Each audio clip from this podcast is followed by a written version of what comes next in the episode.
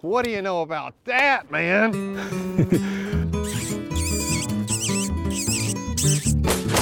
That was pretty fun. That's how it was last year, and that's how it is this year. Every time I've gone, I catch them, and I don't just catch one. It's not like you get one bite and you you, you better catch it. It's like you catch multiple fish, and you're you're going to miss some too, which to me is crazy to mm-hmm. think that the water is two degrees above freezing, mm-hmm. and that you, there's still you can get them to bite like that. All right, let's get the podcast going. All right. I'm Chase Winiger, host of the podcast. We got Lee McClellan, co-host, How is everyone? and today's guest, Jeff Roberts. Glad to be here. Jeff, I'm going to roll right into what you were just talking about, but first I'll tell you that last Friday, excuse me, Lee and myself were getting ready to do a podcast, and I was sitting here thinking like, because I wanted to do one, but I was mm-hmm. kind of scratching my head over what should we talk about, because all I've had are unsuccessful coyote hunts recently, and that's not that exciting. I went But- on a squirrel hunt and didn't shoot one, so that's not that exciting. But the other people did, so that was good. Well, then I was scrolling through the old Instagram and I see Jeff Roberts there holding creek smallies. Mm-hmm. Creek smallies and maybe a spot or a largemouth. Largemouth, yeah. So I see That's here, a nice one. yeah, and I say here's somebody who's out there in the cold right now doing something that most people want to do in the summer months. So I was like, you know what, Lee, we'll get Jeff in here and we'll talk about that and we'll talk about a number of other things. But that's what you were just talking about before we got going with the podcast was that creek fishing, right? Mm-hmm. And so I guess my question to you is, well, is there anything in particular you're looking for? I know you're creek fishing on Elkhorn, but this isn't Elkhorn specific. I mean, you can go to Green River, Floyd's Fork, or Silver mm-hmm. Creek, or Otter Creek. You can go anywhere. But Well, is there Silver Creek. I love Silver Creek. is there any certain like technique or what you're looking for with the water, anything like that? Uh, yes. So, and and I'll I'll lead off by saying I have not always been a wintertime stream fisherman. Uh, this started for me last winter Yeah. when I just I like to try to catch a bass in every month Yeah. of Yeah, the year. I've got a friend of mine wants to catch and, a and I'm usually month. able to do it, but I will go ahead and say that some years I've had to cheat a little bit and go to Texas or somewhere out Mm-hmm. of state and catch one. And uh, but last year I didn't take any out of state trips, and I thought, well, okay, how am I gonna how am I gonna catch, uh, you know, black bass in January and February this year? And I do fish elkhorn all the time. I fish it all summer, um, wading and floating. But honestly, I like to wade it uh, even more so than I like to float it. To me, it's just easier Just that bought a new sling pack for waiting. So And and there was just this one particular area that I thought, you know, if there if there's a spot where they're going to hang out in the wintertime, a wintering hole, it's going to be right here. So And- why why right there But just because it's deeper, deeper? and uh, you know, I, I think that per, this particular hole, uh, if, if you were to look at it, um, also has a current break. Um, I think that it, it just allow it's it, one it's deeper, it's going to provide those fish with uh, warmer water and Yeah. more protection in a deeper hole, but it also has a little bit of a current break associated with it, so, So, they can use less energy. so they can use less energy when, when it's all you know when it's cold. They're cold-blooded animals. Yeah. Um, they don't want to be working any harder than they have to in the wintertime when it's that cold. Um, and so just kind of on a whim last year, uh, went out there and um, piddled around a little bit and ended up catching a few. And I thought, well, that was well, that was neat. I wonder if I could duplicate it. And I, you know, I, you probably saw um, posts from last Yeah, winter. yeah. I, I was able to catch them pretty consistently, Yeah. pretty much every time I went. Good and not fish. and not let yeah, not there. yeah, there were quite some, a few of those. there were some little ones mixed in, but um, Yeah. and, and I think that's kind of a theme with winter fishing in general. You go to a lake, you may not catch a lot of fish, but It's gonna be a good one. You, when you catch them, they're going to be better fish. Yeah, I, I caught. I, you know, I don't take a scale with me, but I, I feel like uh, I'm a pretty good. Uh, I just judge by your hand. You know, I'm I, I don't care as much about weight for a stream fish as I do length. Exactly. Length, And- yeah. yeah, exactly. And okay, nor nor am I taking a. I'm not. I don't have a board with me, Yeah. but a lot of the fish I caught last year were, uh, you know, 15 to 17 with some longer than that. I mean, I, I had a lot. I during that time period last year, I caught the biggest uh, elkhorn largemouth I've ever caught ever, and I've, you know, I've been fishing Elkhorn Creek for probably eight years. And again, I didn't have a scale, but it was easily over three pounds. I mean, like without question. Um, and so caught them there, and then uh, this winter was the same. It was kind of the same thing. Like, can I? Can I duplicate that? Can I replicate that in any way, even if it would? It was a fraction of what I was able to do last year. And uh, the, the first time I went this year, I mean, it was it was, it was almost funny. It was the same thing. Just Was there some- immediately immediately started catching them, and I've been three or four times and caught a handful. Again, it's not just You get one bite, so you better hope you catch it. It's multiple bites, multiple fish, and good quality.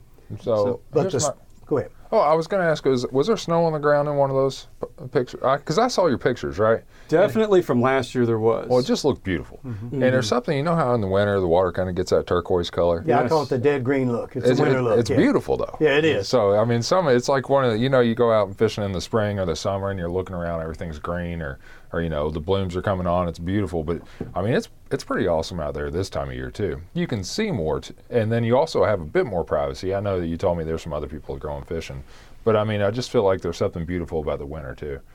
Yeah, it, it's more often than not you're not going to have to fight for spots to fish. Yeah. Or you know, a lot of times you're going to be the only person out there. It's no different than any other um, That's why I love outdoor winter. activity. I love and, winter and I think that yeah, that to me that's a huge um, benefit of doing it in the wintertime is that there's not going to be quite as many. I mean, I, you can't guarantee you're going to be the only person because I have actually uh, in this general area. I haven't been alone. Sometimes there have been other people out there fishing, but for the most part, you're especially on Elkhorn Creek as as uh, pressured and crowded as it can be in the summertime. When you still catch them, granted, but it's it's kind of nice to be out there and and it be a little more peaceful, a little more calm, not not so not so many noises and splashes and distractions uh, around you. No, I will say there's something about it. like when you, like sometimes when I'm at the Ohio River, if I paddle across to the lower dam, and you know, my hope is I got the place all to myself, and when I get over there, somebody else has, has paddled over there and they're already there. You know, it's kind of like you tip your hat to them, and it's like, man, you know, you're out here doing it. Yeah, no doubt. Yeah, and that was out. my same thought too. It was like, well, hey, you know, he, he, he's he- how can here. I knock him for, for you know for doing what I'm I'm out here doing? I, you know, I, I, I agree. You kind of have to. somebody else toughen it out a little bit. You got to have a little bit of respect for somebody who's willing to go out there in weather. I mean, like last uh, week when you were out there fishing, it was. It never got above freezing. Yeah, 25 degrees or so in the afternoons. And when you told me, and I'll, I'll go ahead and say too, I have not been Looking at the looking at the water temperature, and I had been curious. And when you told me what it was on Friday, I, I mean that's Yeah. that has to be the coldest water temperature I've ever caught fish out of. I mean, it has to be. Mm-hmm. I've caught it. I mean, we've ice fished before, but if you're talking about moving water, I mean, mm-hmm. 33 is about as cold as it gets. you know, mm-hmm. it's pretty much. So, um, so my question, you just made a comment a second ago. I, I, you know, I catch bass in the winter sometimes in farm ponds, and my technique is always big baits and going slow. You know, I like big soft plastics and things like that because my thought is that these fish, their metabolism's going to have dropped. They're trying to conserve energy, and if they're going to be willing to bite something, it's probably going to be an easy meal that's worth their time. So I'm thinking big meals that are slow moving and easy to catch. So are you? Is that kind of the same philosophy you're using, or what are you fit? Like, how are you fishing? I agree with that. I think that um, slow is absolutely the the way to go in the wintertime. Yeah, I mean, yeah. with I, I'm not going to sit here and say that you could never. I mean, you never say never. Um, you could maybe throw a moving bait in some of these wintering holes, and on the right day, maybe you, you, you get some, Mm-hmm. uh, you get a reaction. But I'm fishing very slow. yeah. Uh, I'm not throwing a really big offering. I'm not throwing a really. A Well, in a creek, that's a little bit unnatural. Yeah, I, Uh, you know, certainly there are large crayfish in Elkhorn. I mean, I've seen them. I mean, Mm-hmm. a lot of people that have ever gone wading in Elkhorn. I mean, sooner or later you're going to run into some Mm-hmm. pretty sizable crayfish in there. Uh, but what I'm what I'm throwing is probably two two inches or less, Mm-hmm. probably less. So I'm I'm throwing a really really small um, lure. But again, I big fish are certainly Yeah. uh, picking it up. So Dragging, uh, kind of dragging the bottom. hmm Yeah. Yeah, that makes I'm staying in contact with the bottom the, the whole entire time. time. And those fish probably want to be sitting on the bottom. I doubt they're suspended right now. Lee, would you know anything about that? Well, you know, in that moving water, what they're doing is, and I would say like Friday, one of the things I found is, and I've been fishing Elkhorn since 1985 was the first time I fished, but uh, and I loved February. I've always been a late February guy because if the water temperature jumps up, just we get a little warm front and it jumps up two degrees, it, it'll turn those bigger fish on, as to where, you know, today is 34 and a half. I, th- the biologists have told me before when it gets super cold, they'll go into almost a torpor, which Yeah. is almost a hibernation. But the, when you caught them, Jeff, uh, it got up to 42 degrees late night after the water temperature did. If you go to the USGS site, it has parameters at the top. It'll show you the, the flow and it'll show you the height. But there's a parameter you can click on and hit go, and that shows you the water temperature. So there's about four So- degrees fluctuation in the mm-hmm. water temperature. I'm looking at the gauge right here on Yeah. USGS, and like just yesterday there was a four degree fluctuation. The day mm-hmm. before that there was a five degree fluctuation, mm-hmm. and last uh, Friday, the day that Jeff was talking about, it looked like it did get up a little bit warmer, but it started off at 37 that day or something like that. So I mean a little bit cool, but you're telling me just the smallest little change in water temperature that They'll we couldn't even feel Yeah, can Yeah. turn them on. because like Jeff Especially said, big females as we get more into February, they got to start eating for the egg development Yeah. that's going to come in six weeks afterward. And I will say, um, we're obviously earlier than that right now, but these the condition of the, these fish, and it, it's usually the case in the wintertime too. These these fish are in excellent body condition. Yeah, they look I like mean, it. they are. You're not catching a lot of, of, of thin fish right now. Mm-hmm. Um, and uh, getting back to their positioning as far as where they are in the water column, I, I think that this time of year, um, I could be wrong, and sure, you're always going to have some fish kind of doing doing their own thing, but I'd say most of them are going to be positioned close to the bottom, and, and it I doesn't agree. take much in a stream to be on the bottom and have just a just a large rock in front of you that, that gives you even more of a current break. Mm-hmm. Uh, I, I don't know what it looks like on the bottom here because this is an area that, that that's always a hole. In other words, it's it's not it's not an area that in the middle of the summertime when the flow is low that I I know exactly what it looks like. I don't know exactly what it looks that's like probably here. why those fish are there right now. Yeah, mm-hmm. and, and I think that chances are, especially the largemouth, I think the largemouth that are there right now probably remain there to, to an extent mm-hmm. through the summer, because at least in my experience, most of the largemouth I catch on Elkhorn are almost always in a hole or, or an, an undercut bank or where there's a lot where you've got a lot of sycamore trees. Two and- years ago, I caught a beauty in, in a hole that I've caught them before, and it was Mm-hmm. one of the better largemouths I've caught.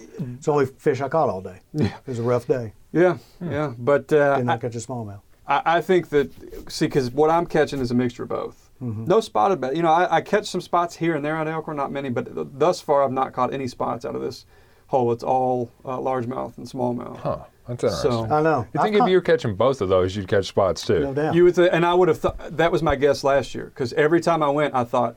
Surely this will be the time I, I finally catch a spotted bass Yeah. out of here. I, I never have so far. The only, I have not caught any. Doesn't it kind of seem to you guys like the spotted bass is almost the way they act, almost like a mix between a smallmouth and a Mm-hmm. and a largemouth? Like if I'm catching just smallmouth in a spot, I might pick up a spot or two. If I'm catching largemouth in a spot but no smallmouth, I might pick up a spot or two. Smallmouth seem to, or the spots seem to like kind of merge. They You do. know, if you're catching, if so, if you were catching largemouth and smallmouth, I would think that spots they would be in there. I've, you know and what? they may be, Yeah. um, but still, with, with how they behave, they and more- including in cold water, I would have I would have thought for sure I would have caught one by now. Are they more of a traditionally a southern fish, Lee? Yes, and and they kind of the reason they kind of like water that's not quite good for flowing water, that's not quite good for too fast for largemouth, but sometimes too slow for smallmouth. So they have a very niche in the stream, and, and there's sections of North Elkhorn where I've caught a bunch, especially in those impounded sections up by Georgetown. Yeah. But in the main stem, you know, I've fished that for a long time, and I've not caught very many spots in the main stem. I've only caught a few. One of the ones was memorable because it was really big, Mm-hmm. but it was out of a hole. Um, uh, one of the holes uh, behind the hatchery, actually, uh, in September. I remember it was a memorable catch because it was. Um, it was a ni- really nice spotted bass, real beautiful too. I, I love spotted bass. I love catching spotted Oh, me bass. too. Uh, in lakes, Green River Lake. Uh, you know, are Hollow. Got some nice ones in Cumberland. Yeah. Yeah. And they eat fantastic. I mean, I know if you don't want to keep a black bass, but if you're wanting to keep one, put the largemouth smallmouth away because a spot tastes wonderful. I've always I've heard, heard- that. I've never had one, but I've always heard that. I've heard people say really good things. Uh, Tim Farmer, he went down to Alabama maybe and caught a bunch of spots last year. Mm-hmm. Yeah, he did. He just said that those things were delicious. Yeah, they are. They're really good. I'm not big into eating bass. I mean, I have nothing against it. I remember when I was a kid, my dad used to break the fillet knife out Oh, every granddad, time. if you caught a legal bass of any stripe, yeah, stringer, home, down the gut. Yeah, we used, to, we used to clean a lot of fish that we caught when I was younger too, uh, including bass. Uh, But honestly, even back then, I, I always thought that crappie and bluegill tasted better. Oh, I Oh, would yeah, me too. Oh, I yeah. just, I, I'm not saying that bass didn't taste good, but compared to bluegill and crappie, I just I didn't even think it was a I've- close Yeah, it's- comparison. Oh, I agree. I've gone through this before, but the bluegill and crappie obviously really good. Redear or any of those panfish, and then uh, the the um, perch species. Now it's great. Yellow perch is my favorite. Fish. Well, I, but I never have caught a yellow perch. I know we got them in a few different lakes here. Kentucky Lake, but it, it's hard And to what, pattern. what Woods Creek Lake randomly. Lin- Yeah. Linville so- has them as Or well. Linville, yeah, a Yeah, couple of those lakes Johnny over there. Appleseed did What's that. uh, what's that lake in Lexington? That private lake across from Jacobson Park. Ellerslie. That's That like one's got yellow perch too. Yeah, but a friend of mine's a member there, and he has not invited me. We Well, old I might have to work on that. No doubt, I'm gonna have to bust. Just tell him that that's all you're gonna do is fish for the perch. Heck yeah. uh, but the, it's a waiting list to get on there. I've, to that I've heard. club. I've it's it's a uh, legendary body of water Mm-hmm. at least uh, at least as far I as I see that goes. pictures off that lake sometimes that are pretty interesting. I believe there's walleye in there too. Walleye? Somebody told me there's some walleye in there. That's bizarre. Well, you, But know- uh, hey, uh, you never know what's happening in those city lakes. Oh no, they'd be like, "Hey, we can get some." Okay. Yeah, c- because it's those lakes you like got just peacock bass in them too. uh, just ju- just like tilapia or just oh, like it's Oscars. just like Linville. Like we talk about Linville Lake sometimes. You know, just south of Madison County, just south Mm-hmm. of Berea. You see it from 75 there, and that that lake has. I think spoonbill in it. It has uh, hybrids. It has mean mouth, It has mean mouths. We've got. A, we ran a picture in the magazine of a six-pound mean mouth from Linville. yellow perch. It's just like it has the strangest you combination any, of fish. any forage left in it? I know. And well, you know that uh, I've heard um, they've put northern pike in Laurel. Somebody told me they may, like Linville or one of them had a had northern pike. When you Johnny say- Appleseed put northern pike in Laurel. when you say they, it's not uh, the Department of Fish and no, Wildlife. It's, it's Johnny Appleseed. But that's why those city lakes are so strange because the city, you know, it's not managed by the Department of Fish and Wildlife at all. It's managed by the city. So somebody, you know, gets a wild hare and decides they want to throw some whatever in the lake, they'll just toss them in there, and there's, you know, makes for some interesting opportunities. I'm not sure about the ecosystem at all, but, you know, I used to fish Linville all the time at Eastern because it wasn't that far away. that's you when know. I really kicked myself for not fishing more when I was there. Was uh, Linville. I wish I would have ventured that way a little bit more often. My favorite lake was Owsley Fork Reservoir. Did you ever fish it out by Berea? Yeah, yep, I did. Owsley Fork, crystal clear, no motors allowed, kayak only. Mm-hmm. Um, you could see down to the bottom pretty much the whole way through. I remember bald eagles circling around and flying around while we were out there fishing. It was a tough lake. Had to everything, fish like line. I think it was because it's so clear. Yeah, You know, it's tough. But it's beautiful. on the winter fishing creeks, in summary, you know, we, we talk about Elkhorn. That's where you've been going. And I mean, why not go to Elkhorn? You you live here in Frankfort. You work in Frankfort. You got Elkhorn pretty much in your backyard. Yep. Yeah, I've always said that that's probably my favorite thing about living in Frankfort is literally Elkhorn Creek. That was my Uh, favorite thing when, so, when I lived here. That was my uh, favorite. you know, all summer long. I mean, I can't tell you the, the number of days I get off Yeah. uh, from Salato and then I just drive straight to the creek, fish till dark, and Yeah. They say, hey, yeah. I probably But should have mentioned that you work here at the department for. I didn't enter. Usually, I say, "What's your job title?" Hmm. We've had Jeff on before. It's been a long time, but you're a conservation educator at Salato. Yeah, that's right, and I'm sure we'll Yeah, at some we'll point. I'm sure we'll we'll uh, come circle back to Yeah. Salato. But yeah, to kind of summarize what we've been talking about, I'm doing this and finding success at Elkhorn Creek. I think that if you have a any stream or small river, I think that you know this is very. Um, this is something that a lot of folks can can find. It may take some effort, and it may take at some places it might take some private access. Um, everything I'm fishing is public access, uh, but it, it- you know I can't speak to every single stream and, and creek and river out there. Uh, but I think if you can find an area where you've got a concentration of fish, uh, in this case we're talking about bass, uh, where they have the, they have all the conditions that we described. They have the conditions that Deeper they water. need in order to kind of ride out the winter. I think if you can find an area like that, uh, there's fish there. You may have to experiment a little bit. You may have to catch the right day. You, some you, you may have to kind of hit it right if you want to think of it that way. But I think you can you can catch fish in January and February. You can catch fish like I am when the when the water temperature is literally in the 30s. Yeah. You can still catch fish. I think a lot of times um, people you know and i get it i don't like being cold either i mean i really don't my, my hands get cold my feet get cold my ears get you know it's but when you're you know when you're doing something you love doing and, and not only you know you're you're finding success it's it's a lot you know easier to not focus on how miserable you are if you're catching fish Yeah. It's a lot easier when you're in the days where you don't even get a bite. All you have all the time in the world to think about how cold you are. But uh, you know, I think that if you if you can find an area and you can you can find some success, there are plenty of fish to be caught year round and all through the winter. A lot of people want to kind of put the rods and reels up, put the baits up, and, and they don't. For them, they don't even I mean, they, they get cabin fever sometime in you know February or, or maybe even March. To me, I feel like I'm always thinking about how can I catch fish? Can, can I catch fish right now? Uh, where could I go to catch fish? And um, I'm I'm thrilled I found a way to do it without even taking the boat out. I mean, it's just I'm just going uh, to a spot, standing on the bank, and you know I'm able to able to catch a few. So we said deeper water close by. I think that's important because, like you said, that does give you more warmth.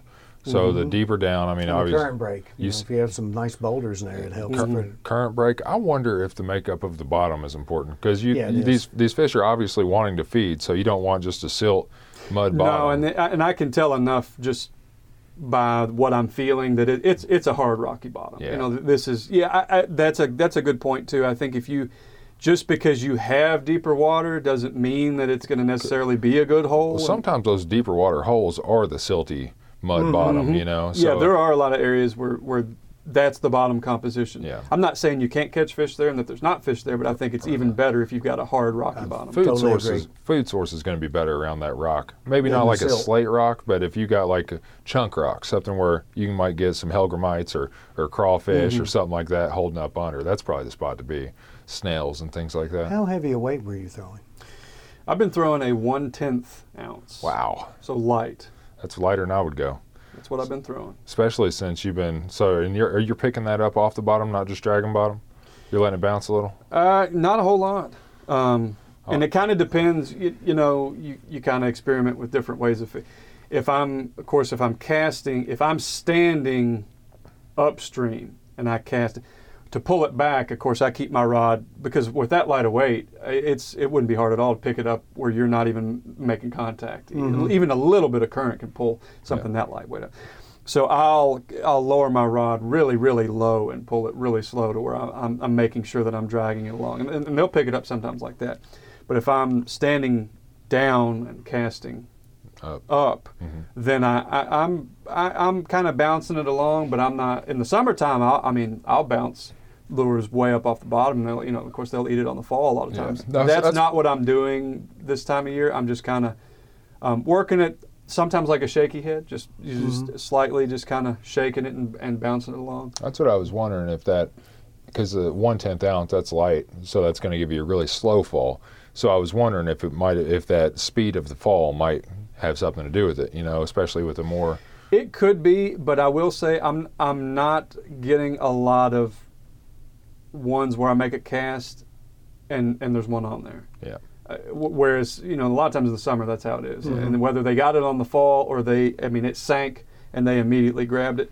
That doesn't seem to be the case this time of year. I, I usually I'm kind of working it for a little bit and then want to pick it up. And and if I could give somebody, to me the best advice that that I've learned through trial and error, and sometimes you learn it the hard way, is I of course I'm throwing. I mean something that light. Obviously, I'm throwing a mine is a medium action, but it, but it's it's really more like a medium light. Um, I'm throwing a spinning rod and reel, obviously. And what I would recommend is when when you have a fish, pick it up.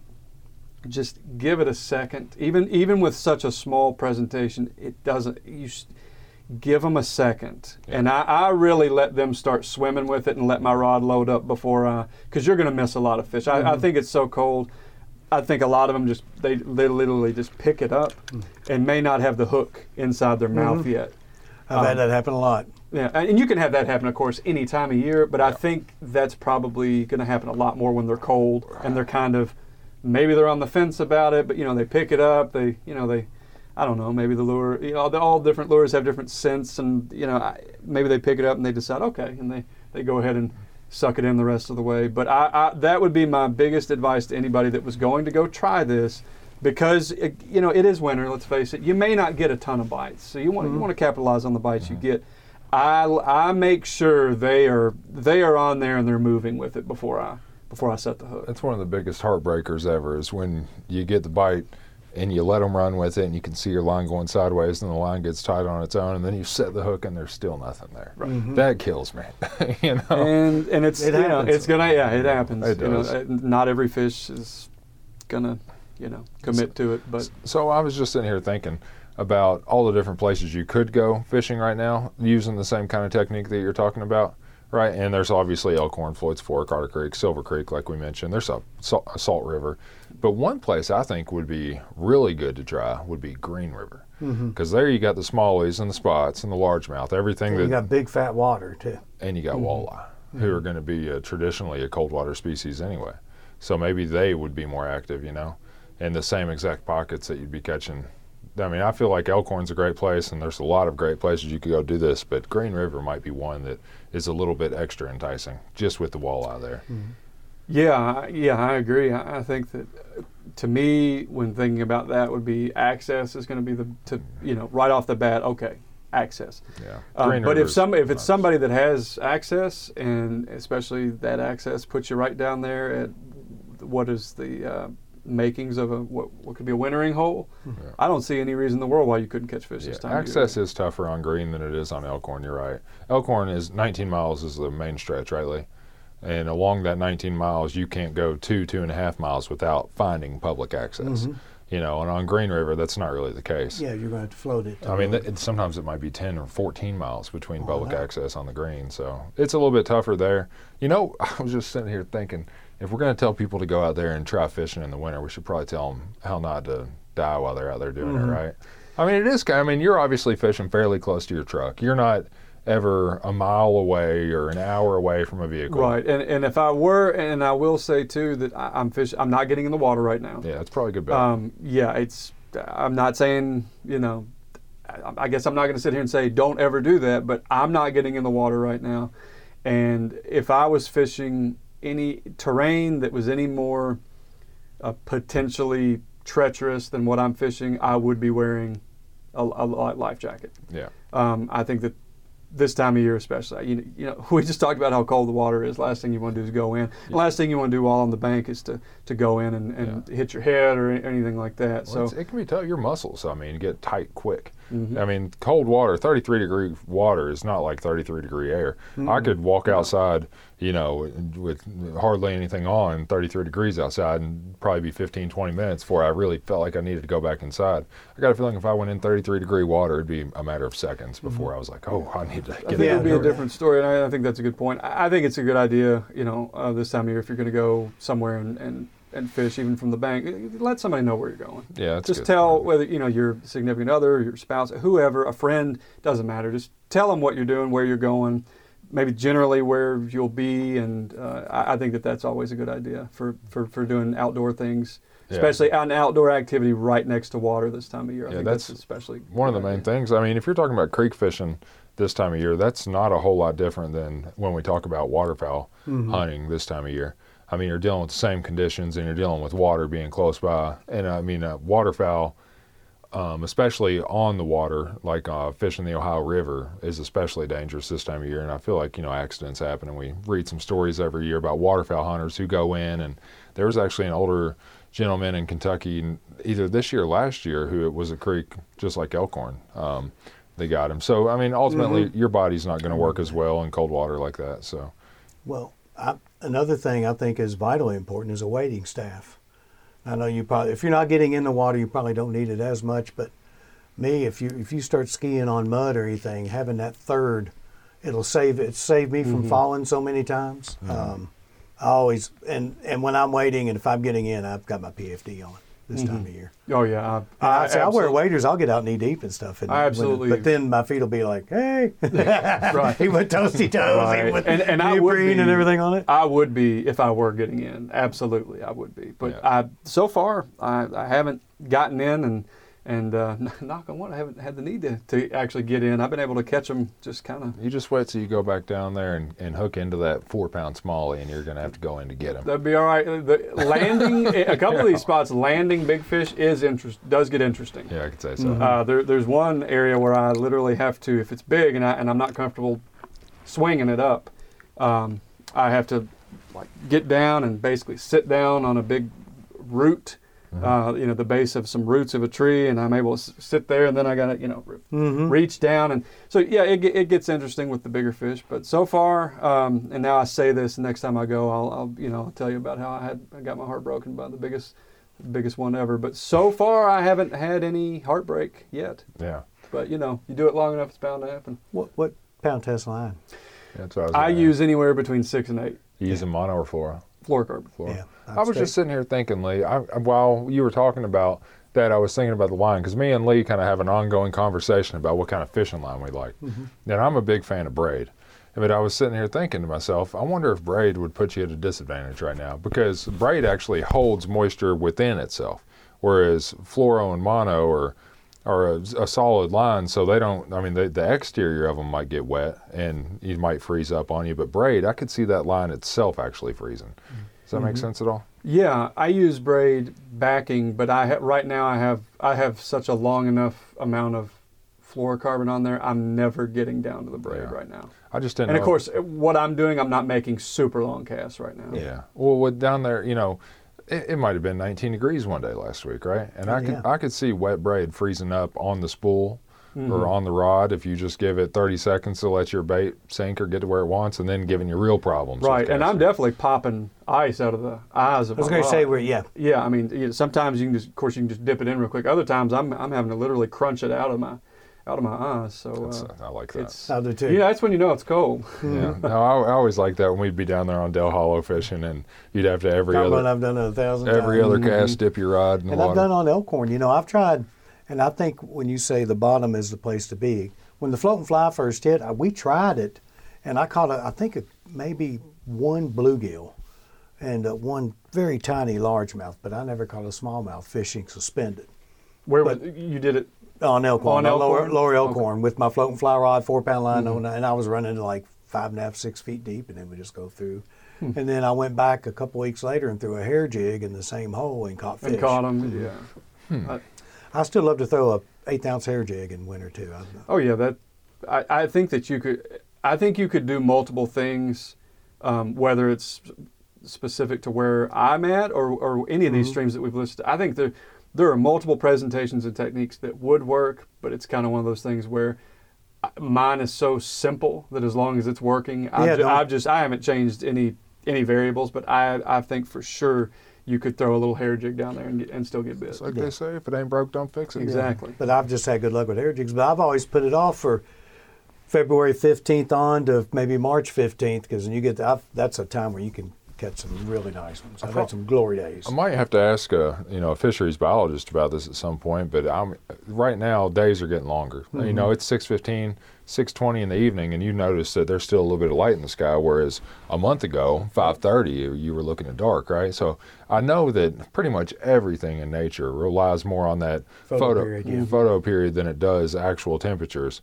I wonder if that photo period getting longer. Pretty quickly is having is might be triggering these fish to bite too. Well, you know, I've interviewed Jeff about fall fishing for a piece I did, and we talked mm-hmm. about photo period a lot. Yeah. And he thinks fall, that the, the water temperature is not quite irrelevant, but photo period, it's consistent year after year after year, no matter what the water temperature Yes. is. Well, they got to know those, especially the bigger fish. They the the bigger female fish, mm-hmm. or They I'm assuming most of the bigger ones you're catching are female. Mm-hmm. I'm assuming that they know, hey, right around the corner here, it's going to be time to be, you know, it's going to be spawn time. Better start stocking up, producing doubt. some eggs. So I wouldn't be surprised if that's already started. If they're already in the mindset or getting into the mindset of needing to beef up a little bit. Yeah. Oh, yeah, Jerry Bynack, who's a black bass biologist for a long time, he said, yeah, they, s- especially I was talking about the float and fly and winter fishing, he's like, oh, those big females, they have to have nutrients to power that egg development in their bellies. Yeah, and kind know. of getting back to, and and this maybe this isn't the mindset a lot of that a lot of people have, but I think a lot of people just kind of think that, or or it's easy to think or assume that when it gets this cold, that you're just not going to catch it. You know, and I think that's something. And I somebody actually I had a recent conversation where they said, yeah, when when I was younger, my my dad used to tell me that you know if there was I don't even know what the some arbitrary temperature let's just say or like let's just say like oh if it's in the 30s then that's too cold. I don't know if that, that was his excuse because he didn't want he didn't want it to eat they didn't want to go fishing when it was that cold but I think a lot of people actually do believe that you know when it's that cold the bass are not going to bite but you know they're still we, we kind of talked about torpor, but I think most most of the time our bass here in Kentucky are not going to go into that state, and they still have to eat. I mean, they you know they can't just, uh, especially in a stream, because even in a current break, they're still dealing with there is still current. They are And- still and having they're still burning metabolism, yeah. and they're u- using energy to live every you know every every second. So. I think that you know those fish still have to, uh, they're still eating, and I think that bass are always opportunistic. I think even more so in the wintertime, and that's why I think that uh, I- I'm kind of being repetitive here. But if you find a wintering hole where there's where there's fish in it, and you drag something right in front of their face, slowly, mm-hmm. there's probably going to be one that's willing to pick it up. I think that's good advice. I think that's a, uh, the, in a nutshell the best way to say it is you know yeah pretty much what you said right there. You look for those right conditions. Look for deeper water. Look for current breaks. Look for if you can tell maybe a mixed bottom, um, and give them something slow and put it right in front of their face where they're going to be sitting. Right. Exactly. I think that's And probably I all think advice. And a lot, I think a lot of biologists still feel that, like that torpor is going to get them. You know, I mean, Yeah, and and before last winter, I had I had no experience with it. You know, I just I had never done it. It and the was ju- good hole is because I've fished in January a lot. And I know one hole that people have caught them in, and I've caught maybe two. But at that hole, where you're right, there's probably three or four major holes in that whole lower part of Oklahoma. Oh yeah, and I'm, I'm only I'm only hitting one right now. I mean, I, I haven't well t- two. There, there's another one I go to as well, but um, I'm having the most success out of just one, and I haven't even so far I haven't even attend, attempted to expand on it. I think if you Oh, if you spent enough time and you had between public access and especially if you did have some private access and you could find if you had let's just say between three and five hole wintering holes on a stream Mm-hmm. uh, gosh I, if you had a whole day to devote to it there's no telling how good you could do I mean, know. you might have a, just a, one of the most epic days you've ever had on a stream uh, potentially um, but uh, yeah i think that the, the, the key is to find those conditions. You know, if you're if you're in a particular, if you only have access to a part of the stream where it's nothing but running water constantly and there's no deep water, I, I really just don't. Unless there's trout in there, Yeah. I don't think you're gonna Do I, I don't think you're gonna have any success. But if you can find the right conditions and you can find you a big cur- a current break, drop off, uh, a large hole where a lot of, of fish can get and congregate and spend their entire winter in there, then yeah, I think that you stand a great chance of catching fish out of that hole. Have you seen any bald eagles while you're out there fishing yet? Usually that that area, um, I do. I see I see mature ones and and juveniles. I, I see them uh, along that same stretch of Of Elkhorn. course, it's easier to see them this time of year. There's no leaves on the trees. They they stand out a little bit more in less places. To When I went on a photo shoot the other day, I saw one that, that looked like it was just transitioning. Because it wasn't so huge. I was like, hmm, wow, that's a. Then I saw the white head. I was like, wow, but it didn't look. Yeah, a lot like of times. monster. So, so a lot of people may or may not realize that bald eagles they don't get their their bright white head, bright white tail, yellow beak. They don't take on that appearance until they're about five, but they they can take on what we call the, the a dirty white head. Almost looks like they've, Yeah. they're literally dirty, like they have mud or dirt on Yep. them. That's that's actually not. It's just that's what the that's what the feathers look like. That usually happens when they're four. Okay. Uh, but sometimes you have older individuals that still kind of have the, the dirty white. Um, but yeah, like people, uh, there's no telling how many people probably when they've been out uh, hunting or fishing or whatever they're doing out in the outdoors and they see a bird and they say, "Wow, that's well, that's way too big to be a hawk. It's not a vulture, but it doesn't have a white head. I I don't know what it is." Or maybe. Um, assume maybe it's a golden eagle, which of course we do have golden eagles in the win- only in the wintertime in Kentucky, but they're still pretty rare to see. I grew up one. near Bernheim. I saw. Oh one yeah, and up. you can see them, and I have seen God, them, they're but magnificent. not not a ton of them. I think I saw one on Dale Hollow. Um, would that make sense for one to go to Dale Hollow? Potentially, Well, I mean, we were down there fishing. as long as it's the winter, because they're only here in the winter. it was dead of winter. Uh, we, we there were bald eagles flying around, and there was this other bird that I mean, it had the appearance of a juvenile bald eagle as far as you know from a distance what I could tell about its color, but it was much it is larger than the white-headed bald eagle. So I, I was talking to Chad about it, and we both were like, that could be a golden eagle. Could be uh, hard to, you know. Of course, we can't know definitively, but it could be. And then the size thing too, uh, worth mentioning that like a lot of people, especially at Salato, we, we get asked, well, how do you how do you tell the difference between a male and a female, you know, bald eagle or red-tailed hawk or you know, what great horned owl, whatever the case may be? And with most raptors in North America and in Kentucky, uh, males and females are colored pretty much identically. And size is the only way. And, and for that, if you have a bird by itself, well, you don't really have anything to compare it size to. But if, let's say, you see a pair of bald eagle sitting together on a branch and one is noticeably larger, like 25% bigger, well, that would be the female. Yeah. And the smaller would be the male. Isn't it crazy? Most times in nature, I mean, maybe not for all animals. I'm thinking of mammals. Most of the time, the males are larger, but it does seem like for a lot of species, like fish, like Mm-hmm. like birds, that a lot of times it is the female that's Yeah, it's it's kind of an unusual mix when you really start to look at. There's there's not there's no like prevailing. It doesn't seem that there's any prevailing pattern on, you know, this group of animals. It's the it's just there's lots of different. But with a with a lot of with a lot of your raptor species, birds of prey, the females are larger. Yeah, because I'm just sitting here rolling through species in my head. Deer, it's the male.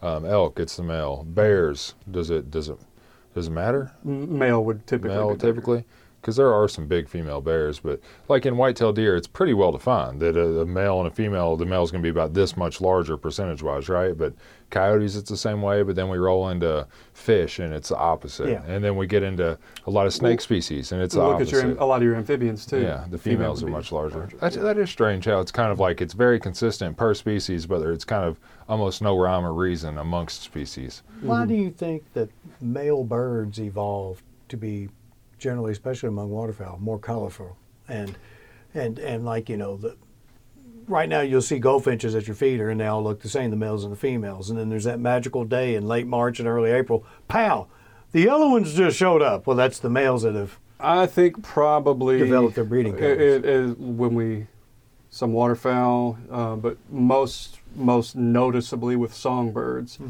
uh, where males are more colorful and and the more brightly colored ones are going to be more successful. I, I think that it's just a a female attraction thing. Yes, I think it's females are, are going to be attracted to a potential mate that, that is displaying what what she, as far as she's concerned, or as, as far as biology is concerned, are superior genes. Mm-hmm. And I think that the brighter colored the cardinal is, probably he's his Yep. his genes are superior, and he's going to be more successful than a more drab colored uh, male cardinal. I think that that's Well, just kind of just like bright shiny things. I was right? going to say that. Yeah. There's got to be a song or two about that. you know. So, uh, interestingly, we've been talking about raptors being colored identically. Uh, we, we do have an exception that, that is a, a uh, distinctively different coloration between male and female. Do y'all know what it is? Which raptor that we have in Kentucky? And it's a small one. And it's one that we have at Salato where the male and female are colored distinctively differently. Kestrel. There you go. Okay. The American kestrel, yeah, uh, which is the smallest and most common falcon They're the in North America. bird, They, yeah. oh, they're, they've always been one of my favorite birds ever since I was a kid. You kid. got to explain that to me because I got my. I, I, I was going to tell you that I've developed over the past year or so my favorite bird, and it's not the kestrel. So you'll have to tell me why. The, you have to make a case for the Okay, kestrel. Okay, I will. What- What I will say that uh, so kestrels again, they're small falcons. They're they have an unassuming size. They're not large. They're they're probably bigger than a robin, but not a whole lot bigger than a robin. they're they have a long tail. Similar to like a, a blue jay size. Yeah, a little bit shaped a little differently, of course. But yeah, they're not they're not a big raptor, but they are still an impressive little hunter. They're mostly eating a lot of small rodents, and then sometimes small birds, and then in the summertime they eat a whole lot of bugs like grasshoppers, for example. Um, but males. Both are beautiful. The male and the female are beautiful.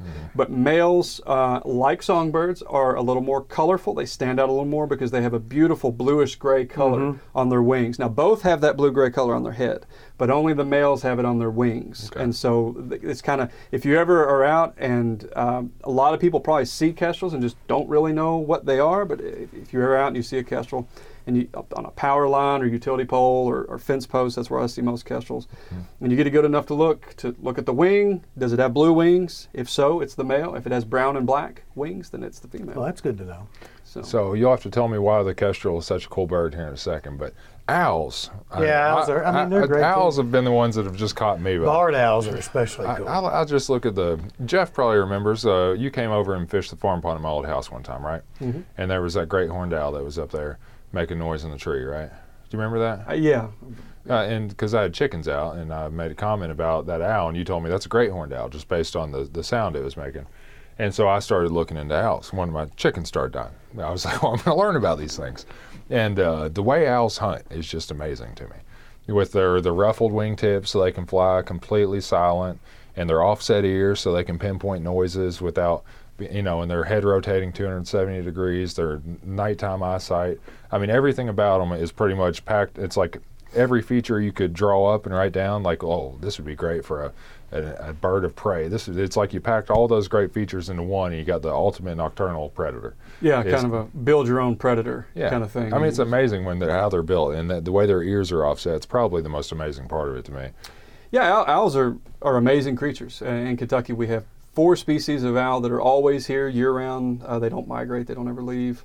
Uh, that you can see, those would be the eastern screech owl, the barn owl, the barred owl, and then the great horned owl. That's going small to big. Oh, we have a I love screech owls. yeah, screech evening. owls. You know, they're and I at Elkhorn Creek in the summertime, I'll, often at dusk. I can't tell you Oh, the number of screech owls. I- I've heard a million out yeah, there. the- you, you may not always see That them. usually that's but me they know come I out. better get home because I'm going to be in trouble. Yeah, that's how you know it's the screech okay. owls are like I'm past my Yeah, due dark. date It's kind of like the, uh, the the alarm clock for it's going to be dark here in a minute. Yeah. Um, Yeah. But yeah, owl, owls are amazing, and a lot of people are very fascinated by owls. I think it's because you don't get to see them very often.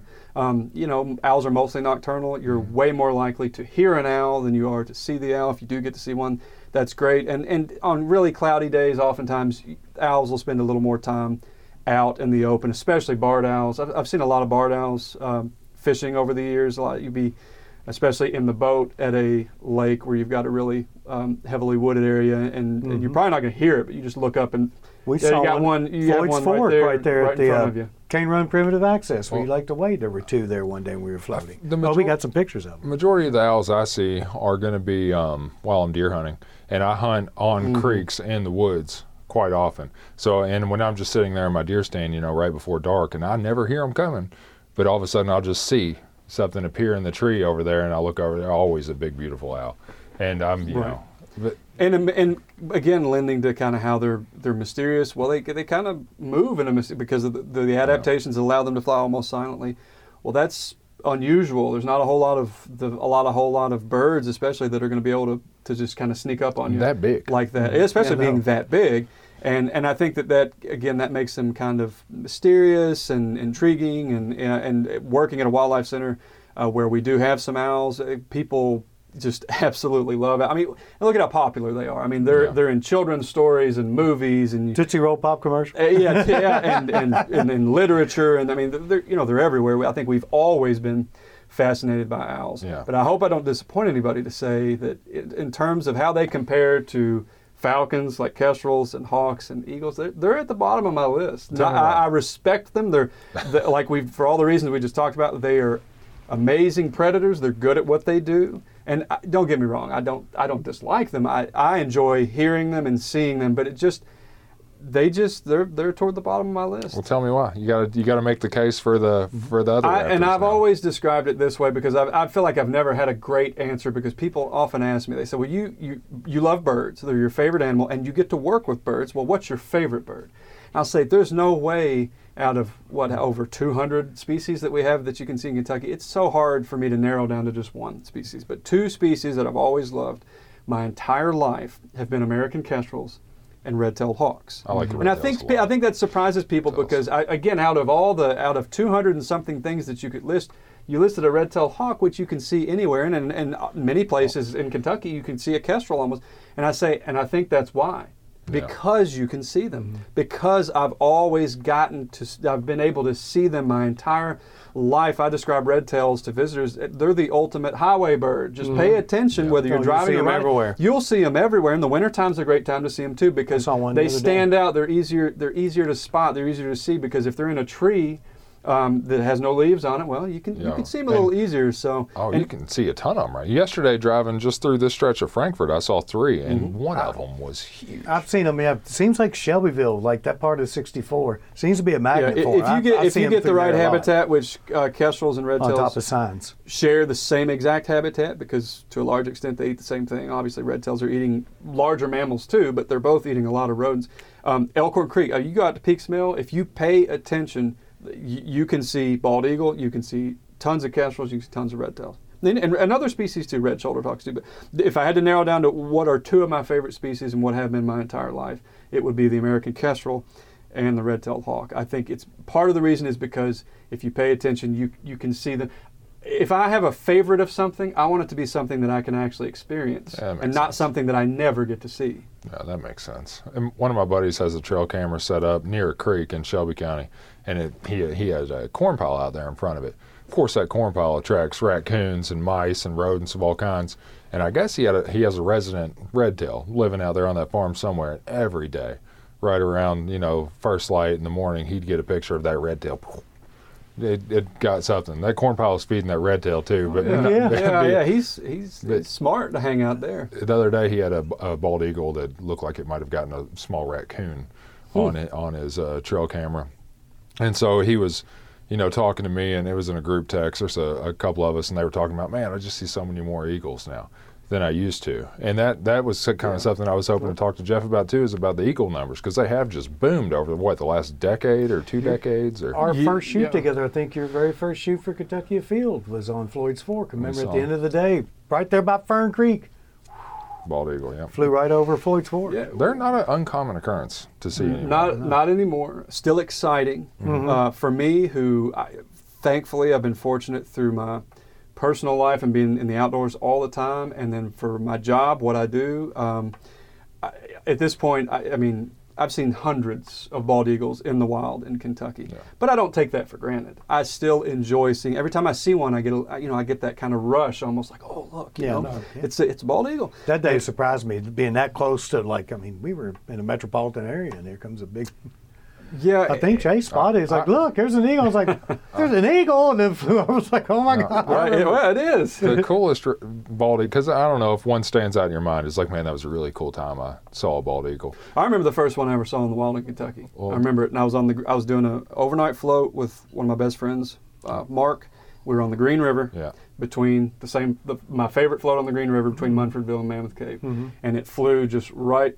I mean, just right, right over us, and we, we both. It was, and this was in probably 2000 and 2004, probably. Um, which, gosh, it's, it's so long ago at this point. But and we both, I mean, we both got such a good look. We didn't say it. We just kind of looked at each other like, Did that, just was happen? yeah. It was it was one of those like, did that really just happen moment? And and it, that was as far as I as far as I can remember, that was the first one that I ever saw in the wild in Kentucky. And now you know, fast forward to where we are now. Now I've seen hundreds. If you wanted to, you could probably go see one today. You could probably. I know exactly. You could no di- no shot. different, and and I that's why I enjoy birding too as much as I enjoy fishing because it's so similar in a lot of ways. Mm-hmm.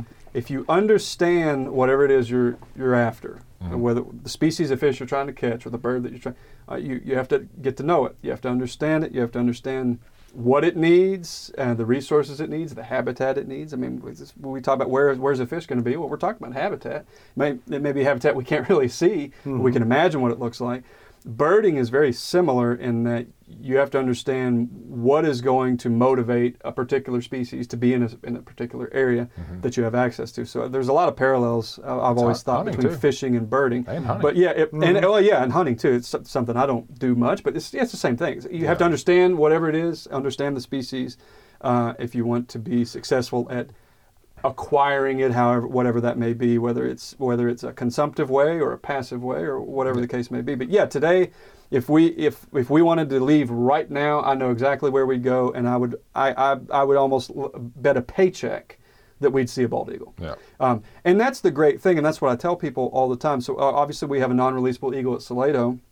You can always see him when you visit, but but I like to tell people that there's never been a better time to see a bald eagle in Kentucky than right now. Right now, yeah. We have never had as many, uh, you know, as far as since we've been k- keeping track, we have more now in Kentucky and throughout Kentucky. It, you see, it used to be, say, 20 years ago, if you wanted to see a bald eagle, I would say you're going to have to go to Western Kentucky. Hmm. You're almost going to have to go to Land Between Lakes area to see one. Uh, and that's where the Lake greatest Cumberland and Del habitat. Hall have had them for a They have, but if you if you really wanted to kind of capitalize on where most of Yeah. them were going to be, the greatest density, it would have been okay. You're going to need to go to Western Kentucky. That's where the greatest habitat is. Obviously, bald eagles mostly eat fish. They do eat other things too, but they mostly eat fish, and so they are going to need access to hopefully open water uh, year round. Western Kentucky obviously has a lot of that great eagle habitat, but slowly but surely, over the years, the, the population has expanded into the central part where we are, central Kentucky, and and most recently, I'd say over the last ten years, on into eastern Kentucky too. So it's not just a yes, you can see them, but you have to travel mm-hmm. all the way down to western Kentucky. That's not the case anymore. I mean, if you've got a sizable body of water near you, you could maybe not necessarily nesting, but at any point in the year, you could be able to spot a bald eagle at that body Well, of put it- water. you were saying that 10 years ago or however long it was, ago it was, you would send people to Western Kentucky, right? Right now, you could go to Lake Shelby, Guist Creek. You can go to Taylorsville. You can go to the Salt River. You can go to Elkhorn Creek, the Kentucky River. You can probably go to Benjy Kinman. You can go pretty much anybody. Well, there was a nest on Benjy Kinman for There was. Yeah, that's and what I the, thought. The snag finally broke, and then they relocated. But yeah, they're they're. Oh, is they're that what happened? We always wondered what happened. Mhm, Yeah, and, and that's bald eagles kind of have the, the reputation of building in in a tree that almost makes you go, why did you choose that tree to build mm. your nest in? That you know they add to their nest every single year. Their nests get quite large and quite heavy. But usually that's what happens is they'll add to it, and then sooner or later a storm will either blow it out or the or the tree will literally break under the weight. And at that point they just start Have over. you They- seen them nest on power lines? Much or the, you know, Not the, much. the structure that holds the you know the superstructure. Um, I believe, and I could be wrong about this, but I believe in Kentucky we've only ever had one that did that. Most more often than not, that's osprey do that a lot, Mm-hmm. but bald eagles are almost always going to be in a tree. there was one on South Elkhorn near Midway for years, and it just a huge nest. But they thought it might have been a broad-shouldered. Would that be possible? Uh, Or do you think that red was- shou- red shouldered. Yeah, red-shouldered. Yeah. Uh, possibly a red tail would a red tail hawk would have a bigger nest than a red shouldered would, but it's it's Mm-hmm. It could have been just a red tail, but it was- red tail nests are, are pretty big too. Okay. you know, they're red tails are a good sized bird. So especially Well, the, the people owned it was like, that's a broad-shouldered hawk, and I never saw it. And I was like, well, I was kind of like, eh. uh, it- hard hard to say, but red tails make a pretty. But then it good sized nest, disappeared, too. and it Well, just went poof. must have blown out in a storm or something. That, that and then they probably relocated somewhere else where they just weren't as visible. But but uh, yeah, that, that's the the exciting thing and the good news is that we have them. Um, to me, the bald eagle is one of the greatest conservation success stories Oh, in North America. To look at a, a species that literally went from the brink of extinction, uh, and it's a great example of how people can can pay attention and be observant and see that there's a problem and kind of come together to figure out what is the problem and how can we fix this mm-hmm. issue? Uh, without going into all the uh, details but most people are probably familiar that bald eagles decline primarily due to the use of the pesticide DDT which caused mm-hmm. eggshell thinning it didn't kill the eagles outright, but they couldn't they couldn't reproduce. We had no bald eagle productivity, no babies being born in in Kentucky from the mid 1960s mm-hmm. all the way to 1987. Mm-hmm. That's a that's 20 that's a long period of time to not have a species reproducing at all, and probably if it wasn't such a long-lived species in the wild, because bald eagles can can in the wild survive 25 plus years. I think if it weren't for that, they probably would have gone extinct. Thankfully, there were enough of them that were able to kind of weather the storm. And then, uh, you know, DDT is outlawed in North America starting in 1972, and at that point, we kind of we kind of bounce back and, and identify how else can we help eagles, give them better protection because part of the part of the reason they declined too was due to illegal killing and poaching. Oh, it's, yeah. it's hard for us to sit here and, and, Like the and fathom that, but that that was part of it. It was mostly DDT, but there were other things as well. So provide them better protection. Uh, protect the habitat. Uh, again, understand the animal. What habitat do they need? What resources do they need? Provide better protection for that too. Yeah. And thankfully, they bounced back in a huge way. Literally gone from the brink of extinction to now. We're sitting here saying uh, there's never been a better time to spot one in the wild than right now. So Yeah. it's No, it's it's- a, it's an exciting, uh, uplifting story. somewhat opposite of the passenger pigeon Lee. Oh God. Yes. Yeah, look, Well, Well, thankfully. we, we, we should do something on that. But yeah, just yeah. I've I've held a specimen of a passenger pigeon at the Cincinnati Natural Museum of History, and it's just, and it was collected. I want to say 1883 in the Avondale neighborhood of Cincinnati, and it's like God, at that time there were billions of these. Well, and that's- now there's none. I think, yeah, it's Just- it's, it's so hard- it's hard for the brain to Exactly, it is so hard for me comprehend.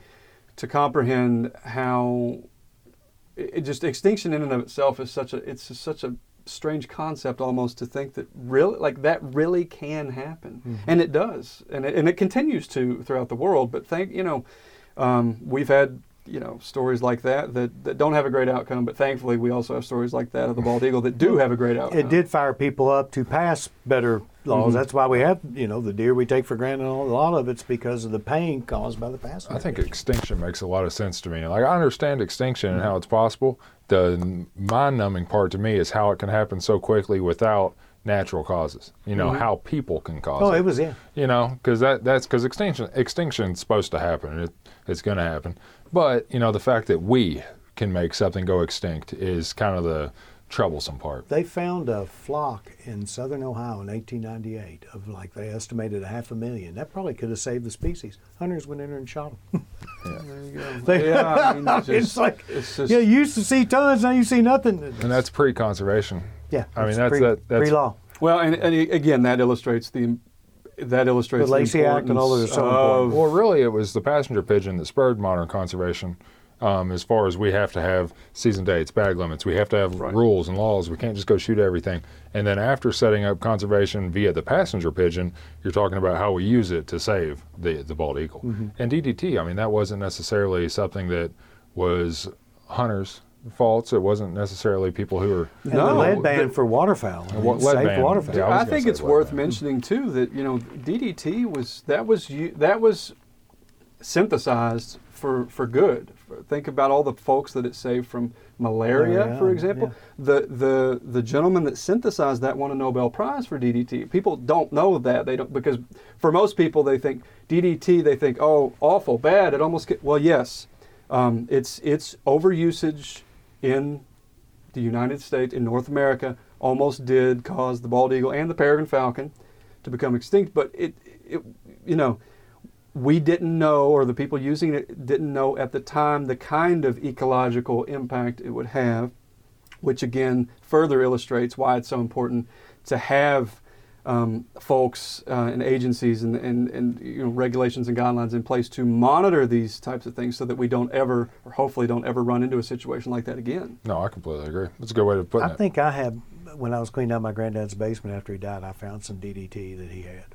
I'm going to turn you in, Lee. Yeah, I, I, have tossed a, it. I and have, an empty, I have an empty can of it Yeah. in my office at Salato, and sometimes I, you know, if I'm if I'm telling the story of the bald Did- eagle, was it I'll, in I'll the? use it. You know the old town sprayer that had the bottom Yeah, and I, I know what you're talking about, and I think I've seen photographs of it being used that way. This is just a aluminum, tall aluminum can canister, basically. But I think I've seen what you're talking. I think about. it was. That's what I found at granddad's. Yeah, well, that makes And sense. And then he had a couple of like where you for, you know, in for the for refill. personal use anyway. Yeah. For, for the average person buying it, and that's I, I, think, I would think that's how they would apply it. Jeff, what's your favorite thing to do back at Salato? Well, for somebody that's a bird nerd like me, getting to work hands on with your favorite animal Mm-hmm. literally every day, to me, that's there's not a whole lot of people that, that can say that they get to Are do you that. talking about doing enrichments or demonstrations? Or Well, you know, e- all through the wintertime, too, a lot of people are kind of, they don't understand what we do during the wintertime when we're not open to the public. we don't have visitors coming in. That's what we're going to do. I was telling Jeff earlier, we're going to film a segment with uh, animal care and behind the scenes at Salato Good. uh, because it's a 365 day a year Absolutely, job. people. and and we're still busy. Uh, in some ways, just as busy. It's just a different kind of busy. Yeah. Uh, so in terms of the, we have a handful of non-releasable birds of prey um, that I am I'm the, the the primary trainer and provide all their, their husbandry and the care and, and all that sort of thing, enrichments and and yeah, that that's a that's never ending. You know, that's not something that you that you only do when you're open to the public and then you just don't train the birds through the wintertime. That that really wouldn't work. It's Yeah. not that they would forget, but you, you can't expect um, an animal or you can't expect to take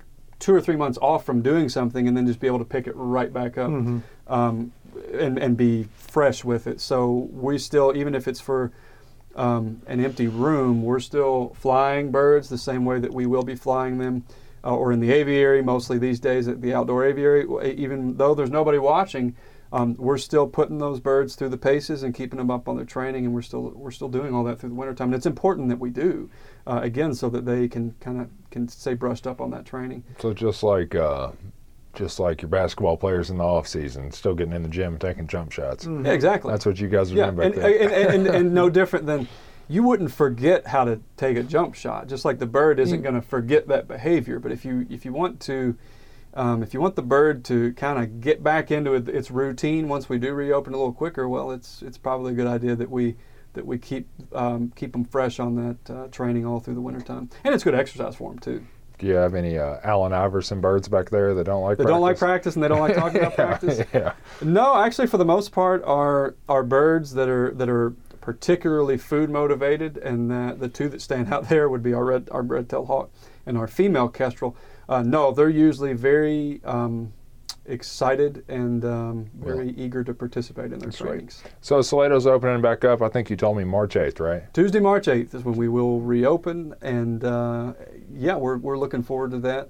Um, again, the off season is, is important for us. It allows us to get a lot of important things done that we just don't have the time to do when, when we're open to the public. But this gives us time to plan for the for the following year. Again, to continue to care for the animals, which is always our top priority.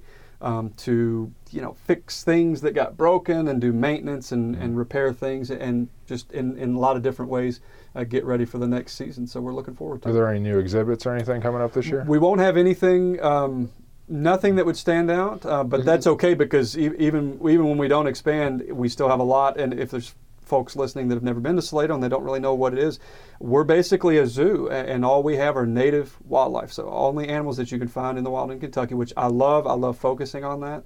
Um, inside our visitor center, we have smaller exhibits like snakes, frogs, turtles, and fish.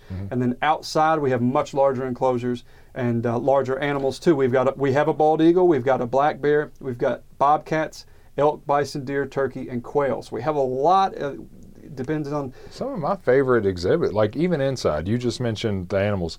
One of the coolest exhibits to me on the inside is the is the the raptors or the, the birds along the ceiling where Yeah. yeah the taxidermied ones. yeah that you I mean you basically have um, models of each species up on the ceiling and it's almost like a uh, a game because you have a key on the wall. And so you can look up there and you can try to guess which bird that is, and then you can go to the key right there and see if you're right, or you can learn birds that way. Yeah, and like I, so the the static um, and, and the displays that you, you there's obviously a lot to learn. We have a whole exhibit about restoration. We, we've kind of we've kind of touched on restoration, sort of a little bit of conservation. You can learn all about the species that we have had to restore uh, in, in Kentucky, and uh, and then of course the live animals too: snakes, frogs, turtles, fish. Those can be di- well, really any of the live animal exhibits can it, you can have a different experience every single time you come because they're live animals and they behave differently. And one thing that, uh, that that we're always excited to do is is to put on scheduled public programs. That is a let's say a raptor encounter where I'm going to have one of those birds of prey out where you're going to get a very up close look at it and learn all about that bird or maybe we'll do a public training where you get to watch our animal care staff uh, literally training the black bear, training a 650 pound black bear, and learn about well, what are those things we're training him to do? How do we train, and why do we train? Well, those are things that you can learn if you come to a public training. Public enrichments, uh, enrichments are things that we provide our animals to change up their everyday routine, um, prevent them from becoming bored. Basically, of course, an easy definition of enrich means to make something better. Well, we're, what we're trying to do is enrich their everyday life, uh, give them something stimulating, uh, get them to use their brain, and we, we offer those frequently for the black bear and then the bobcats as well. So these are just uh, just a couple examples of scheduled public programs that people can uh, attend during their visit once we reopen. I think that's a you know a good idea, and I, that is interesting. I would like to see you all put bird seed in the bird feeder in the bobcat pen someday.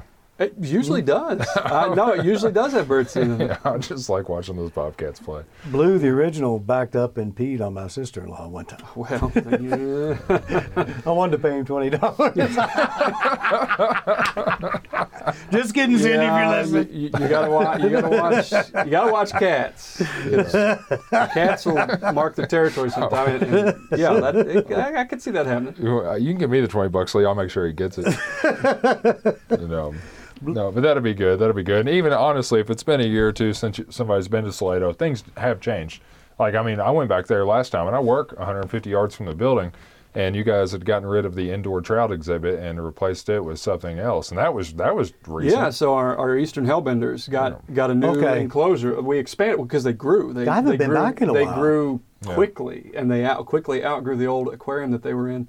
So we needed a larger cold water setup for them. And yeah, and so that that's where they are now. And like you said, that's been a Uh, recent that's- development that's within new. the last year and a half, two It's- years, I guess. it's By the time we recent. reopened, it's been recent. So that that could very easily be something that a lot of visitors haven't seen. And Oh, uh, I know it's been recent, recent because we started when COVID first took hold. That's when we started doing our live call-in shows from Salato, and the uh, sound of the trout tank was a big issue for us for probably the first year. I, I'm wanting to say we only did one. I one did or a two. video back there, and it was you Yeah, could hear it. loud, loud. But I think the the new setup's much quieter.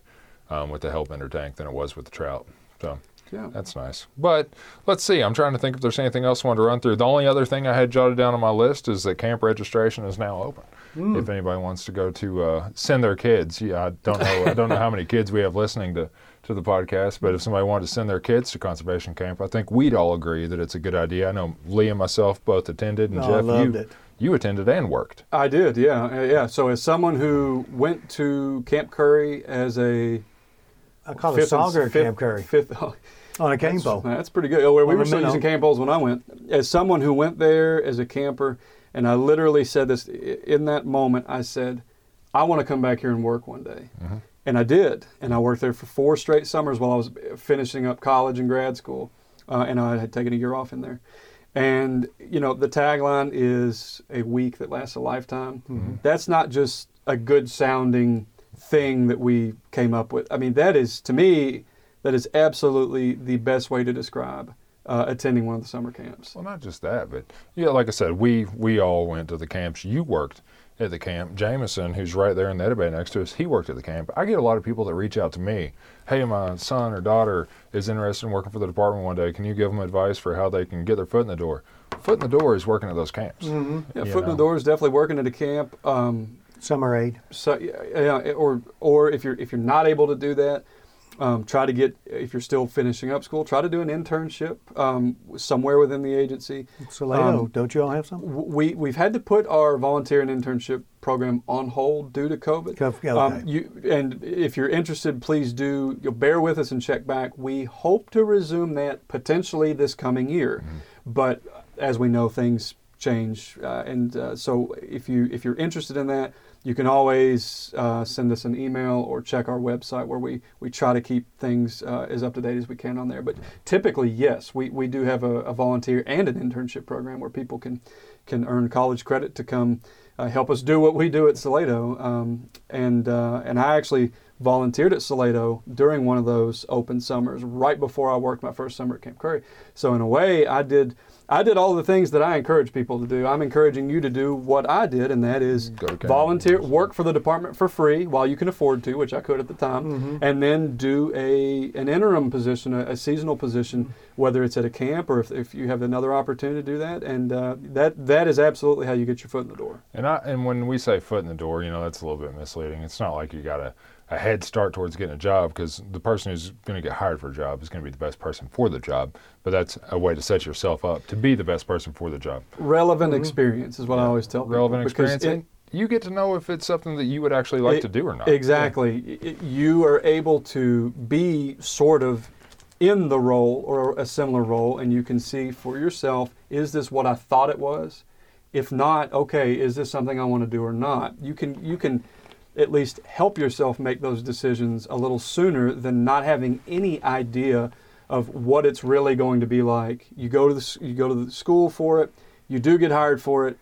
It's nothing like what you thought it was going to be, and you don't enjoy it. Um, I can always tell people one of my favorite things about working for the department is working with like-minded people as far as like interest and hobbies and like you guys coming in here to do this podcast. It's not like it, you know, it wasn't really work. you know, we didn't really have to work for it because we all can just sit down and have a conversation.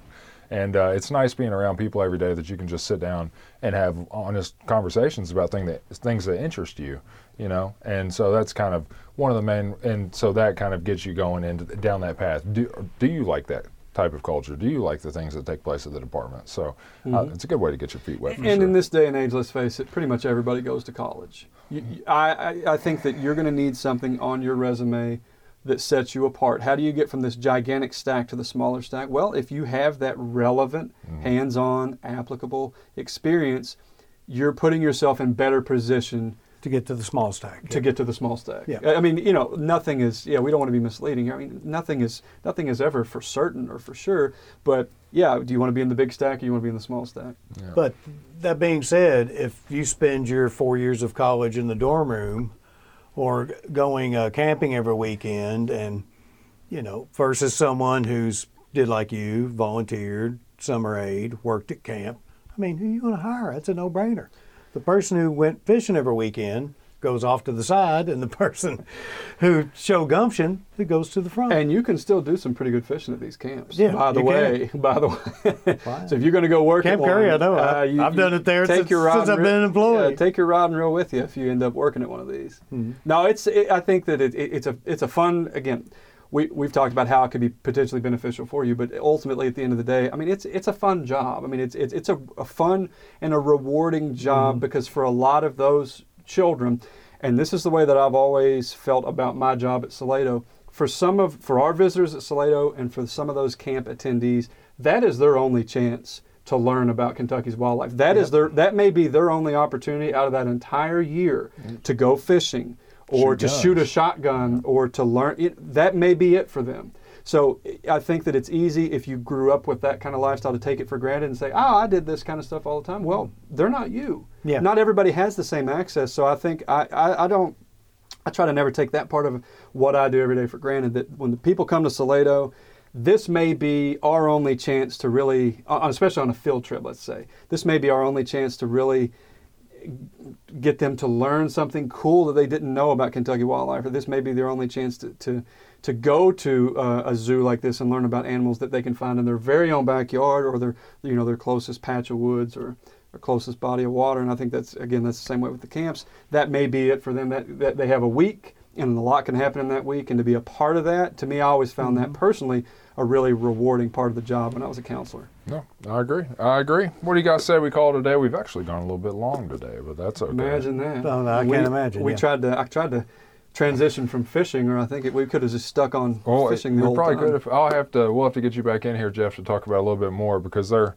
I mean, as right now we're in the dead of winter, there's not a whole lot going on with the reptiles. But here in a few months, you know, April, Snake Month's going to be right on Oh, top yeah. of us. Or April or May? Which one do they call Snake Month? Well, in in a lot of years it's April, Okay, April. but you know the, So we'll have to get the Jeff. calendars kind of gets has gotten kind of weird on some stuff here over the last few years. But usually it's April. We'll get you back in here to talk about some of that stuff coming up sometime soon. I might go try to give fishing a shot. It's it's hard right now. I'm also getting drawn towards predator hunting. Well, you know, and, and Jeff caught it. and If you watch that trend, it was like sh- Jeff caught it at the very peak of the trend, and then that's when that super cold hit. Hey, you know what? Today, today it's you look- 46. yeah, I know. Today- Today Now, it may do it again. Do, you know what I'm doing when I leave work? today? I know what you should be doing based on I our think I, conversation. I think I'm going to go uh, uh, catch Yeah. a couple fish. I- if it's getting up to 46 today, that water temperature is going to spike, and I, I would I would bet your paycheck on you catching fish. Yep. Since you were talking about betting paychecks. All right. Well, and I- the water, I- the water flow is almost identical Yeah, to what. it shouldn't be any different. So I, I'm going to give it a try, just the way that people out there, if they've now, if, if you have no interest in it, well then by all means, you know. But if you've ever been curious like I was, I wonder if I could go out and catch fish this January and this February mm-hmm. locally without having to take a trip out of state. Mm-hmm. Give it a try. You might just be surprised. And you know, people can do it if they go to Dale or Cumberland Yeah. or something. But stream fishing is a little bit different. That's No where that's where that's where the the experience is to me. So, Yeah. all right, guys, thanks for coming down. I appreciate it. You bet.